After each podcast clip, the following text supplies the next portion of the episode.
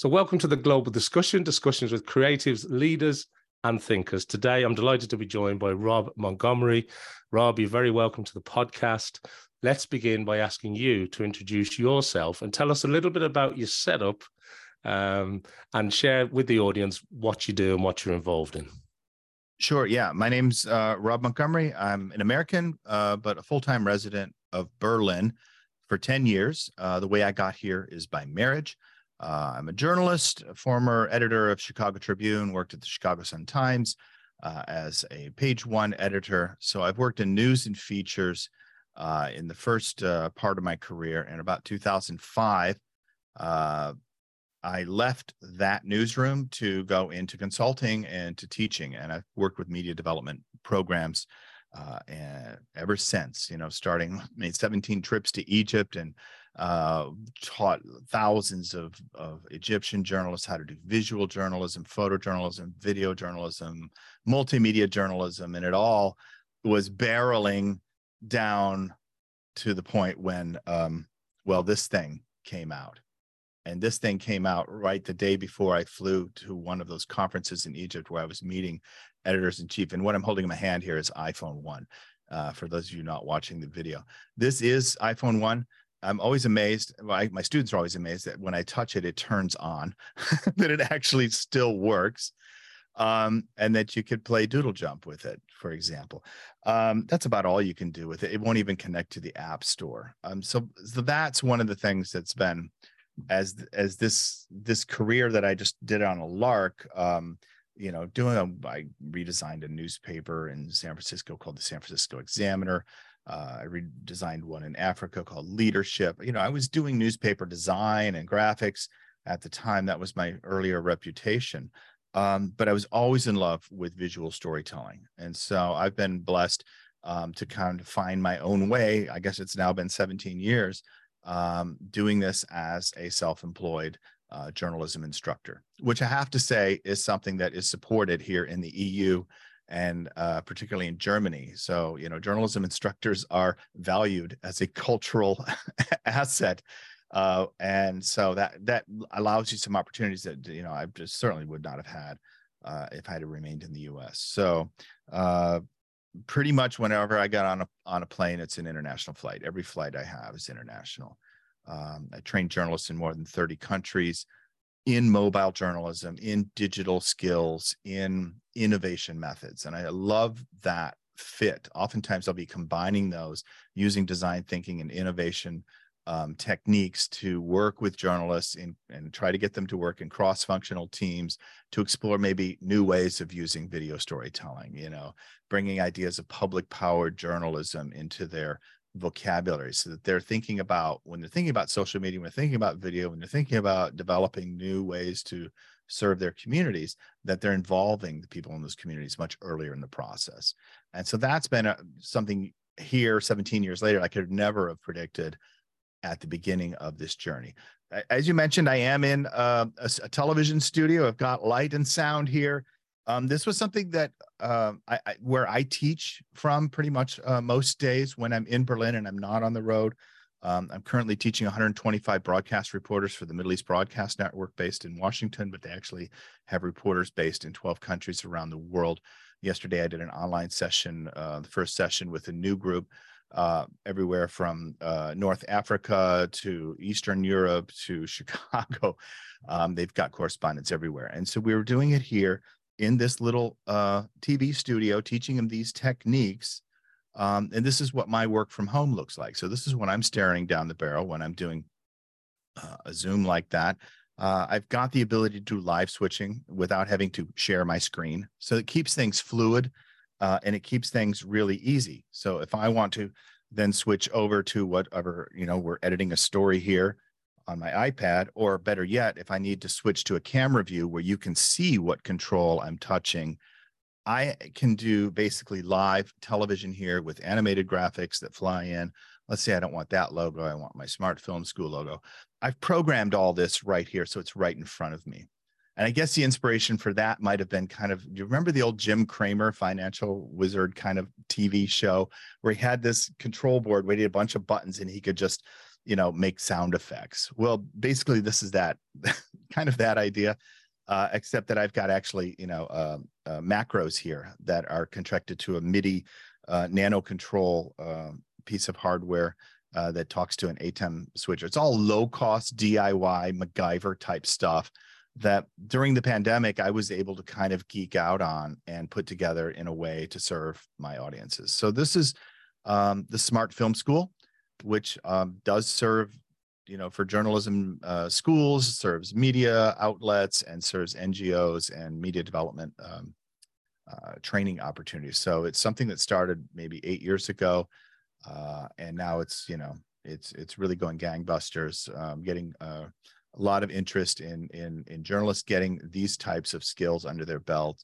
uh, and making the most of uh, you know that ultimate reporter's notebook uh, that we all carry around with us in our pocket and kind of unlocking the power uh, of it. And, and what's funny is that's exactly what I did when I got this. The next day, I flew to Egypt. I'm holding the iPhone one again, and I I was the first person to walk into the whole country, and I had one. And I walked on. I had this gig to be on stage and talk, and I changed my topic. I changed my lecture, and I pulled this out of my pocket. I said, "This is the most powerful notebook ever, ever, you know reporters notebook ever created and we can't wait to see what we're going to do with it. And all publishers and broadcasters all they were thinking about well that's just a great channel. That's just a great screen for us to put our existing content. We're just going to port what we do there.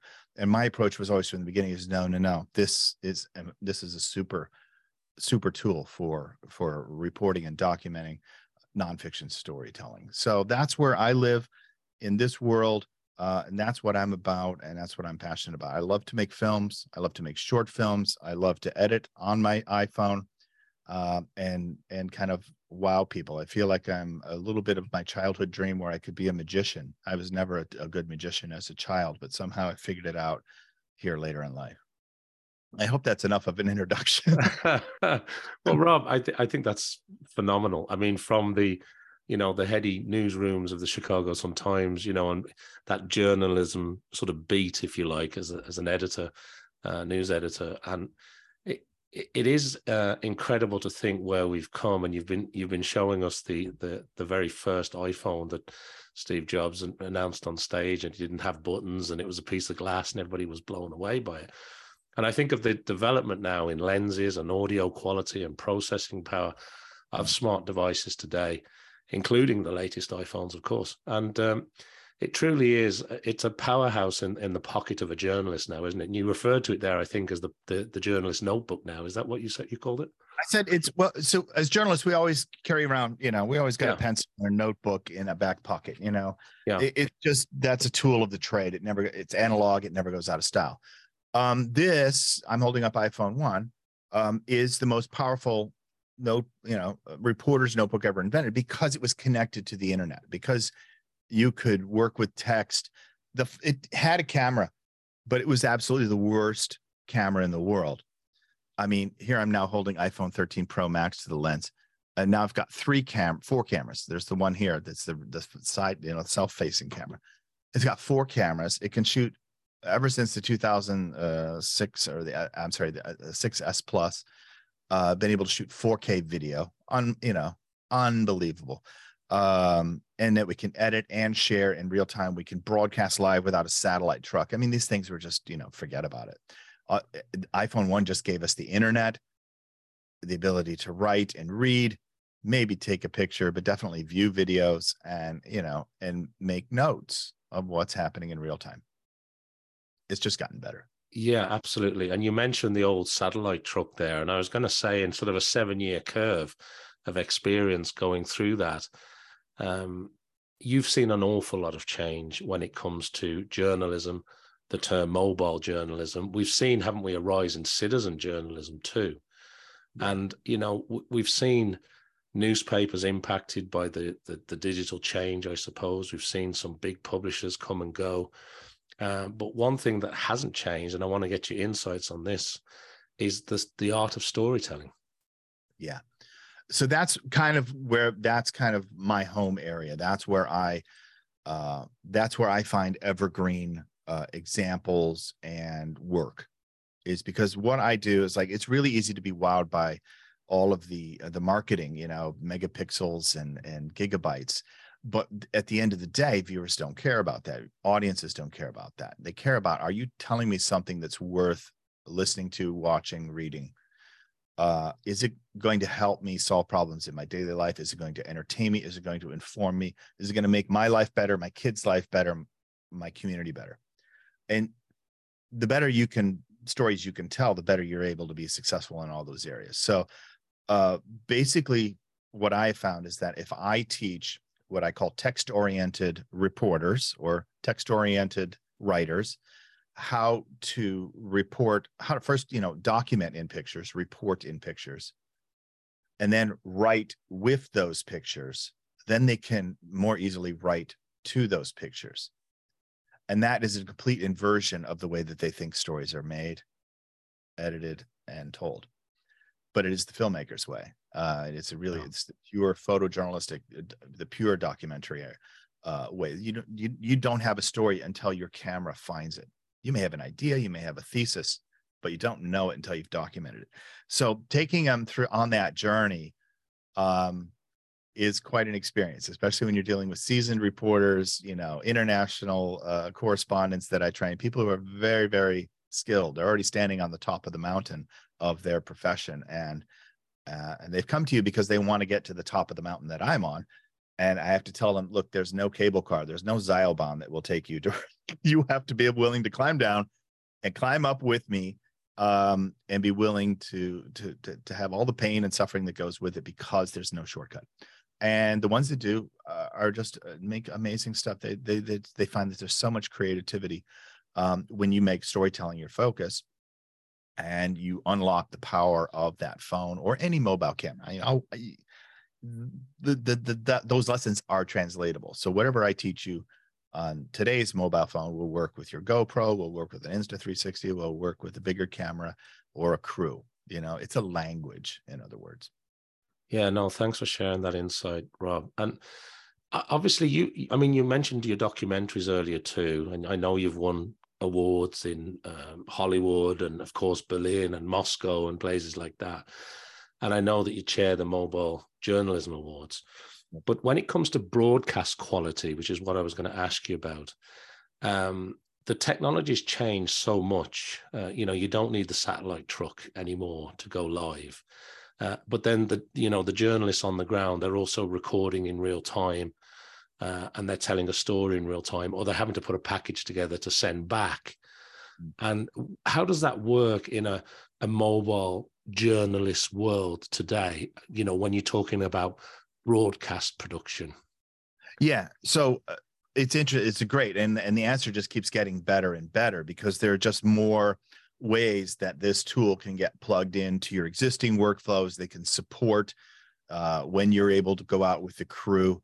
Um, they can support what you're able to do when you're doing lives. They can support what you're doing when you you're doing uh, documentaries particularly um, going into areas where big cameras draw a lot of attention draw a lot of security uh, awareness.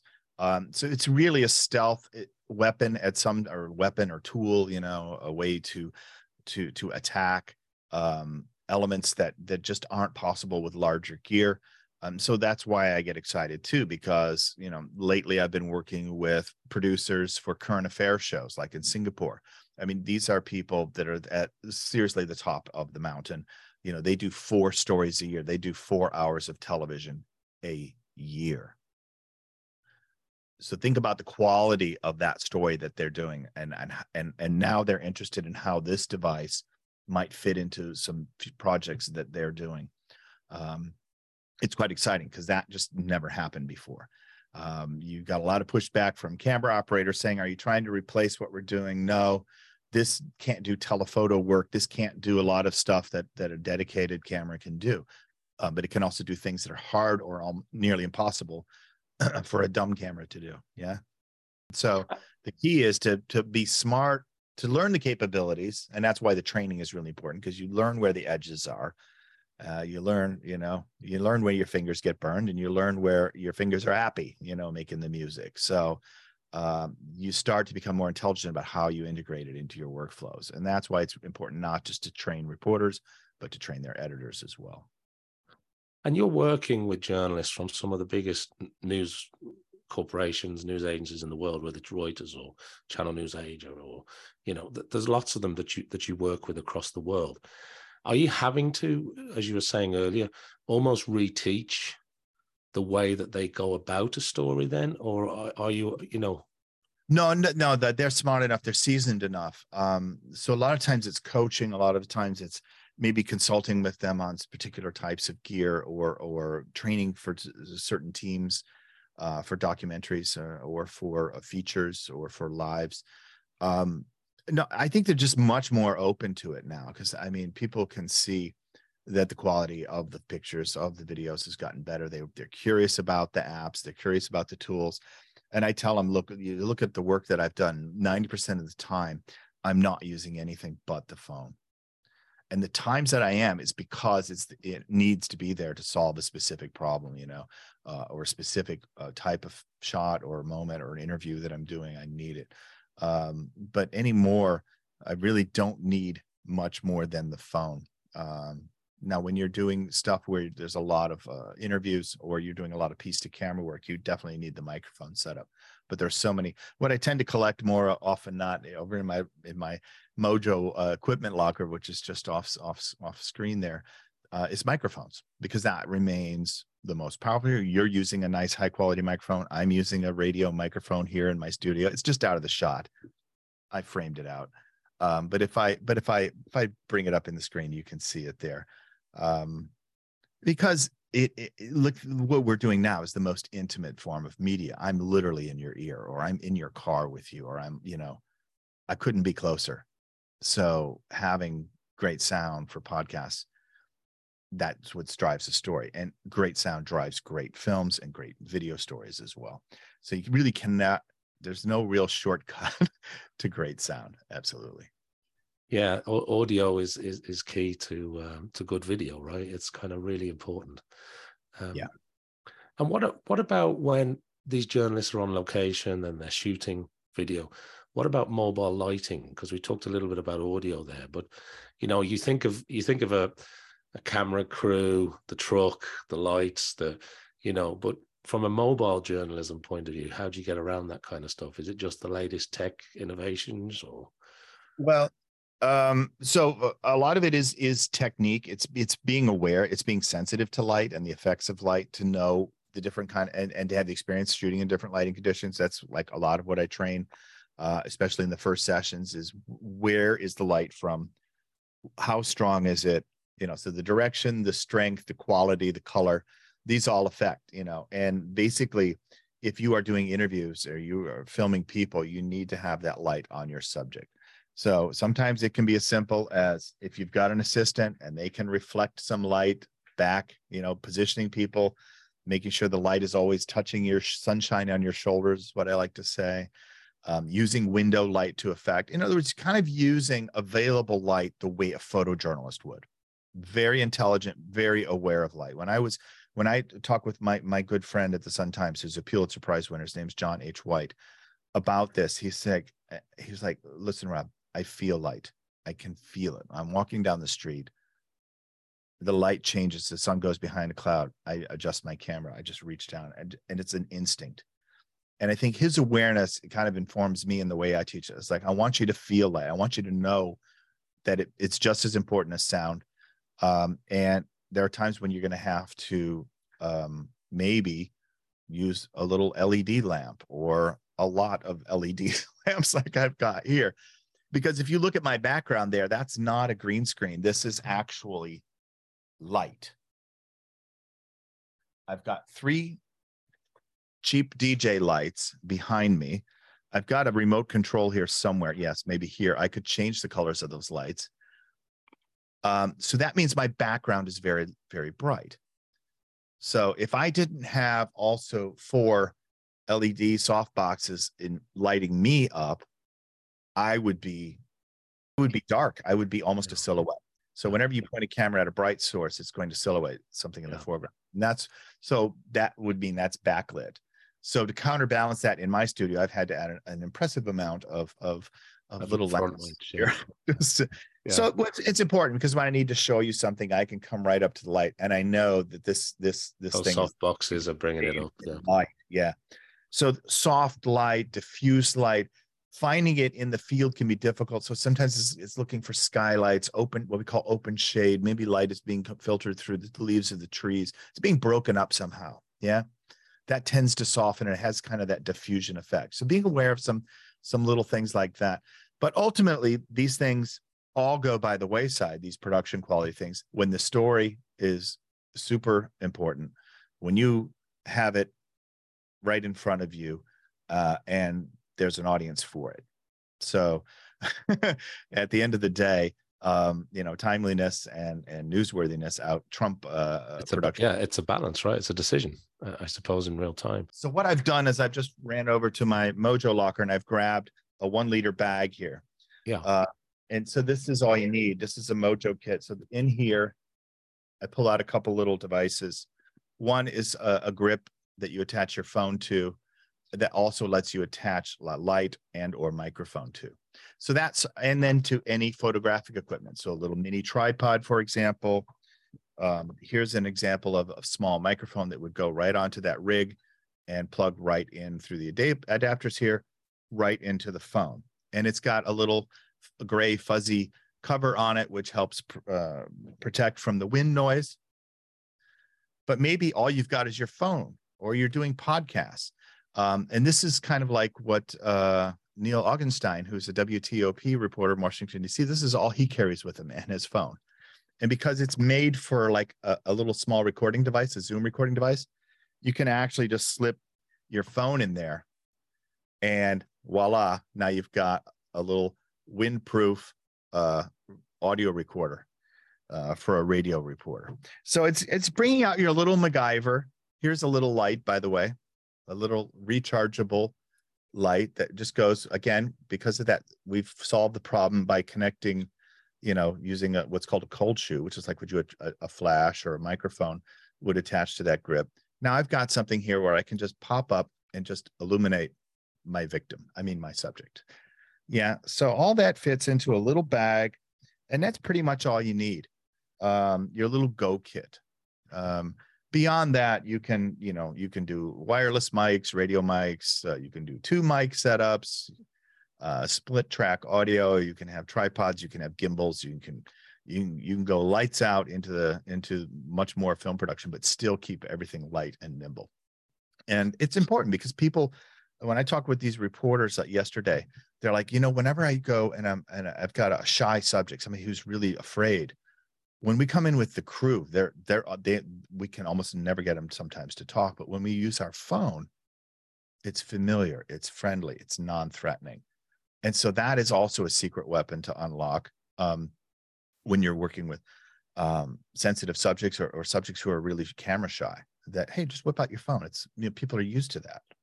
They're not used to a big you know monster camera being in with all of the lights and the, the microphones and sticking off of it, you know, shoved in their face. It's intimidating. good you know? point. It's a good point. Yeah. yeah. Well, thanks for sharing that, that insight. Yeah, there's all these little tricks you can do. Yeah. Uh, and, with, with and the, the lighting and working with the light. I love the comment you said though, Robb, about your friend at the uh, Chicago Sun Times, I think, that he can feel the light, he can feel it changing, and it's a natural response just to change the camera. Well, John is a remarkable human being. I mean, he's he's he's very sensitive, very very very very um he's as he should be, you know. He he's invisible so that he can get great pictures, you know, and and he he his his journalism is just profound. Uh, so if you ever have a chance to look up John H. White and the work that he's done at the Chicago Sun Times, hero of mine. I bet you were going to ask me that question. just put, just remember that. Yeah, for sure. Um, I was going to ask you just one final thing on the on the the uh, the work that you do with journalists around the world, whether it's you know whether you're sort of instructing journalists for the United Nations or whether you're working with Reuters or whether you're working with Chicago Sun Times or whatever agency or news uh, um, association that it is. Is there a common sort of thread that they come to you with? There's just common problems that they're coming to you with in today, or is it really can you just help me level up like you were saying or do you see the same organizations having the same challenges or is everybody different No, they're all the same. They're they're all the same. They're just doing it in different places, um, and they're maybe at different points on that spectrum of of, of pain and uh, or problems that they're trying to solve. You know, one of the things about working in, in a Pulitzer Prize winning newsroom like the Tribune or the Sun Times, and working every day with the editors and the editor being the right hand person of the editor in chief to put that vision of the best news on page one every day, uh, is that it's an incredibly addictive environment. You are surrounded by, you go into a room where everyone is a nerd, you know, and there's just so much knowledge and so much energy in a newsroom. And uh, that was the thing I missed immediately when I went into to to freelancing. And so I think the reason I'm drawn into all to work with any of these newsrooms anywhere in the world is that I want that. I need to walk into that place and have that feeling again. Um, and it's it never it has never left you. Uh, it's never left me also. Um, but the thing is, um, sometimes it's just they they sometimes eh, like anyone, you just want to comp you just want to know it's okay. Yeah, it's okay to use your phone. here's how. Yeah. If yeah. you're going to use your phone, here's how because here's what you can do with it. And so that's why I like to, you know, switch over and show them, look, I'm not talking about other people's work. I'm not like some lecturer who's just now suddenly an instant expert on mobile journalism like you said, I've made hundreds of these films. I'm showing them right now in LumaFusion, which is my favorite video editor at the moment. And I'm showing them, you want to do a story about a place, you want to do an explainer story, you want to do a personality profile, you want to do a story that was that had no planning. Here, I, let's go ice swimming in Helsinki. This is a story that was reported over about four days, completely improv, spontaneous in the moment, could not have been done any other way. And it won all those prizes that you were talking about ice swimming. And it's one minute and i don't know how long maybe one minute and 23 seconds long. So that i mean Incredible. film is a reductionist medium. So um it took a lot to get it it's not it's like it took them one minute 23 to make it's like you know it, it's a distillation medium and that's why i find it so fun and that's why i try to get journalists excited about it is like your stuff that you do on your smartphone is good enough for the silver screen if you follow the stuff that I've learned, if you if you follow these kind of principles. Um, so that's why my lecture is usually called from smartphone to silver screen. Well, that's that's excellent, and I know as as well as the newsrooms, you spent some time in Paris, in France, as a as a visiting professor. Yeah, uh, I did. I did. I do that a lot. I was just sh- showing you some graphics there of like all the elements in a news story. So, like when I'm teaching uh, at EFJ in Paris, um, which is, uh, I can't even say it in, in France, but it's basically the School of New Journalism. and I work with Jacques. Uh, oh, sorry, keep going away to the wrong picture here. Um, I probably do need a technical director uh, pushing all these buttons rather than me. Um, it's a lot of fun because I'm going every time he calls me in I'm working with a different class. Sometimes I'm working with first year, sometimes I'm working with second year um, students. And basically it's it's it's a three-year program. Their third year, they're already interning. Okay. So these are people who um, they've already had their school and they're getting their journalism training. So uh, when I'm working with them, I've I've had them uh, come with me to a conference in Italy at the International Journalism Festival, and I was kind of like working as the editor in chief. I say I need two person teams. I need you to come up with story ideas. I need you to come up with a social uh, video uh, concept, how which platform, what's your name, what's your branding going to be, and who you're going to cover. And each day, uh, make a plan, and then at the end of the day, we review it. And in between, they they go to the conference and they they and they interviewed like the head of France Television. They were getting all this amazing stuff, running around with their phones. And one group one, one group was doing Instagram stories, another was doing YouTube, another was doing you know, and at the end of the day, this was this phenomenal portfolio that you could have when you had, I called them ninjas, 12 Mojo ninjas, students covering an international multi day event.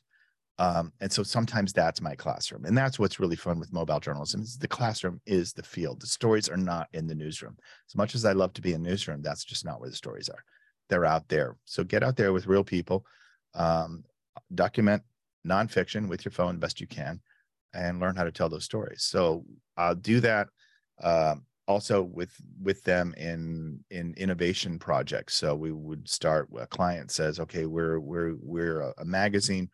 uh, and we want to do a food uh, video uh, segment, and we want to have something that engages. What are your thoughts? Well, I'll lead. Thank you, and then I'll send that person on, and then for the next few days, I'll work with the students and lead them through the innovation methods process to develop ideas, understand the audience, develop prototypes, and then pitch it to that client at the end of the week. They'll come back, and these students have now got a three-minute pitch that's right on target and a prototype sample clip to show them.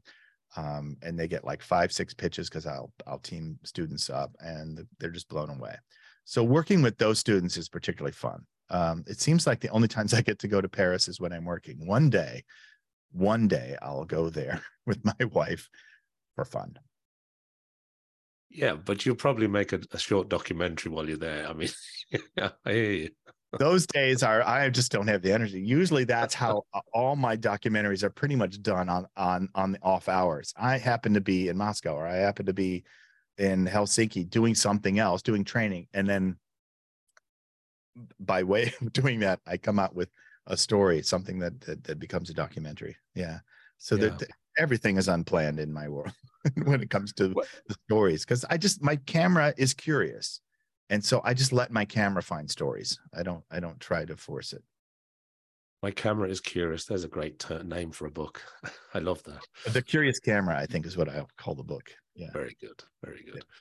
Yeah. um so look thanks for sharing all that. That's been that's been a wonderful journey and people hopefully getting more of an understanding of the, the work that you're in and the world that you work in. And it, it's fantastic to bring it you know whether it's the students the newsrooms the you know the, the journalism sort of traditional right up to the modern mobile journalism that you're teaching today with leading organizations around the world. When you learn yourself when you take on board information yourself are you reading books? Are you studying the internet? Is it just trial and error? Are you an audio book kind of guy? How does that work for you in your world? Yeah i'm a visual learner. I mean i'm, I'm an autodidact. I i was a terrible student in in traditional classroom based um, environments. I was always seen as underperforming would be the kind way. Um just because i was our but when i got to university um, I tested well in the in the in the in the aptitude test. I tested well. Um, uh, so when I got to university, it would also be the same thing. I would go to maybe the first couple classes and and the last one, and it somehow still passed the test. And and and people would look at me, what's what is your deal? I don't know. Um, I I tend to process information in in in in a multimedia way. Um, so that's probably that's why I tell stories in a multimedia way. Yeah. Okay. I, I, can, I can, I write. I can write. I've I've written two books, um, and uh, on on these topics. Um, I don't read uh fiction. I can't. I find that the, the, the doing this level of nonfiction stories has ruined me for fiction reading because I see all the plot. I see all the holes in the story. I uh, I see the duet machine. I see I see problems, and so it's not enjoyable. It's interesting you've done that because I've spoke to a few filmmakers and you know the, the problem is when they're trying to enjoy a movie they're they're actually focused on the angles and the lighting. Well i'd have done it slightly different and it you know. Yeah i i promised my students that i'm going to ruin that that evening's netflix viewing with their partner because they're suddenly going to be sitting on the couch calling out all the shots that i told taught them earlier in the day and how the director and how that is the vocabulary and grammar that is used in everything you watch. You just didn't know it you know uh, and now you know what it is. and I apologize for that in advance. Um, now, having uh, the other question I want to ask you, Robb, is having worked with people at the top of their game in the news world, you know, Pulitzer Prize winners, etc. Um, when you look back over your career journey, there must be people that you that you've admired along the way, whether it was Steve Jobs holding up that iPhone that you were holding up yes. earlier, or whether it was people at the top of their game in the in the news world. But when you when I ask you that question, who who immediately springs to mind for you in terms of people that you admire or that have inspired you along the way? Oh, that's pre- that's pretty easy. It would actually be Tom Scholz of uh, I don't know if you know who he is. Uh, he is literally like what I'm doing here, one man band. He wrote all the songs for Boston. He wrote the lyrics. He wrote the music. He played nearly all the instruments, and he was the recording engineer, producer, and arranger those kind of people are um have always inspired me. Is it the is it the multi aspect to what you do? Is there a certain control element in there or is it just being able to create within that yeah. environment? No no no. So don't get me wrong. I love to be in a band too. I love to collaborate. Um, but like when i recorded my album 20 years ago lullabies and little ditties it's been on itunes for 20 years um, i went through that same thing I, I wrote all the songs i played most of the instruments but I, I got my friend who plays drums to play i got my cousin who knows keyboards to help me arrange um, but pretty much I did all the recording and editing and mixing and and singing, of course, as well. Um, and I just, I, it's just I, the love of the experience. It has nothing to do with control. It's like that's the only way I could do it. First, usually that's the way it is. It's the only way I can get it done is if I do everything. That's usually what happens. Um, which means I have to like take on all of the burden of of knowing and being wearing all those different hats and having the discipline. Uh, but I love figuring it out. It's just it's a puzzle it's not control. It's more like that's an interesting, challenging puzzle. I want to figure out how to do that. Yeah, I got it. So it's almost a cryptic thing you've got to solve, right? And yeah, it's like that's hard. So it, it, things that are complex and difficult interest me. Filmmaking eluded me for until the last 15 years because I ne- I was never trained. I, I I I deconstructed it and reconstructed it in my way to understand it so that I can teach it. And using journalism and and the experiences I have as, as a reporter and editor um, allows me to then train journalists how to do it. It's like it's very simple. As a photojournalist, that was my first job, stringing for the AP as a student. Your job as a photojournalist is more like a hunter. You know, you are trying to get the picture. You're trying to get that picture that gets on the front page of the newspaper or gets in the newspaper at all. You know, so you're you're you're all honed. Your instincts are to get the moment. You know that that one moment that captures everything. Whereas when you're doing films, you have to be much more like a chef. I need a little bit of this, I need a little bit of that. And then I bring it into the kitchen and I make my dish. I kind of have to be much more of a gatherer than a hunter. And that's a complete different brain flip. Your, yeah. your mindset, your whole approach to the environment, your whole approach to reporting changes. And do you feel, because you, you were podcasting before the iPhone even came out, before it was even an, an, idea. You're one of the very early podcasters, or whether it was releasing your own album and playing the instruments, etc., and your friend on drums, or whether it was, you know, uh, working on page one uh, of the the publications going out. Has all that sort of do you, do you feel that over the 17 years now, all that is sort of overlapped into this crescendo of expertise that you have and it's all helped along the way? Or do you find the mobile journalism is a particular niche that just needs a particular focus and it's it's a little bit different? Yeah so it was interesting. It, it all it all kind of blends. It all it all seems like the same animal to me. Uh, maybe i'm just looking at different parts of the animal or, or the inside versus the outside uh, they all seem to be related and that's been that was when I started to map because I like to do mind mapping. And if you've if you've never done mind mapping, I found it to be a great, really uh, adventurous exercise for your mind. Um, because once I, I did this and I started to work with um, uh, Howard Finberg at the Poynter Institute, he was visiting here in Berlin. And I said, I got an idea. This was before I'd written my first book. I've got an idea for my book. And I started to mind map all these different things that were around multimedia journalism, which eventually became uh, mobile journalism and, and concentrated. But I just found that this uh, exploring all these intersections where these things like you had talked about were hitting just just we're kind of mapping out a, a cosmos that that seemed really interesting. And i think we're just beginning really. Yeah that's exciting. And so obviously the other question then we've talked about you know people that that have inspired you. You mentioned um people that have inspired you. But what about advice? Because you've obviously picked up advice along the way. I'm sure plenty of people offer advice. And you, of course, now spend a lot of time giving advice. So, is there any advice that stayed with you, whether it's from your childhood or from your, your career, your working career to date? Or is there any advice that you find yourself really keen to share with others that you could share with us today? Uh, Robb? Yeah, sure. Um, well, I think Walt Disney said it best, right? Just keep moving forward. And, and it sounds really basic and simple, but it actually is kind of evergreen.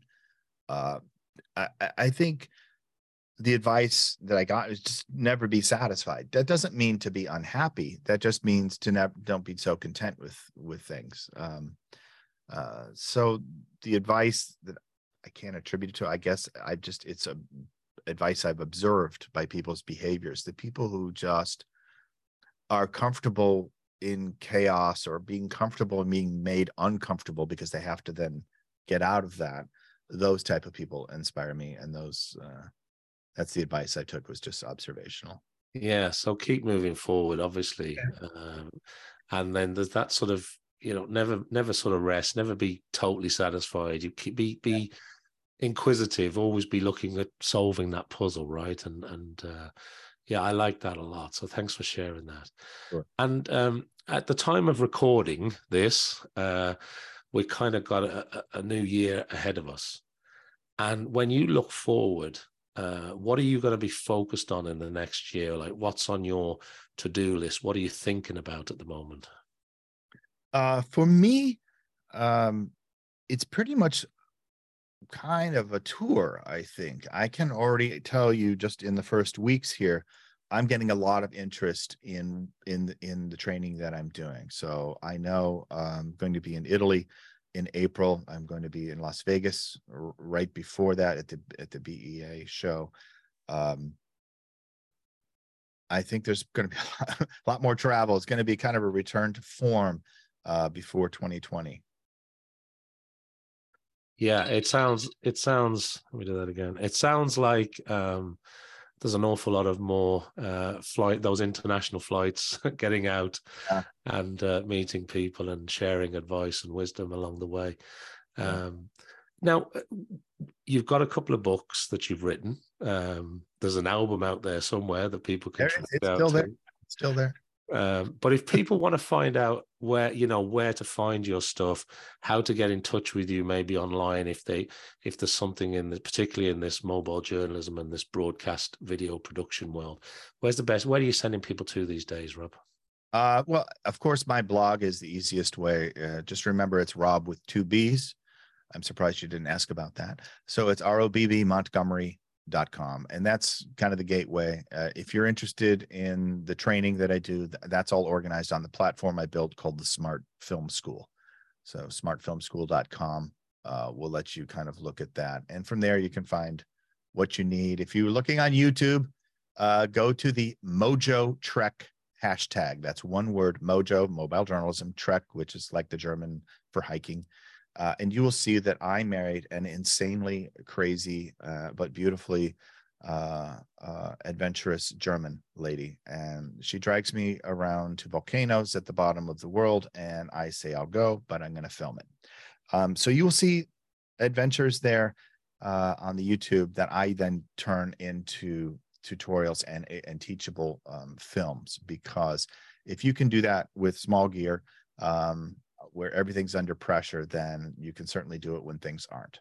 So that's where that's where kind of the intersection goes with Mojo Trek, uh, leading to the Smart Film School.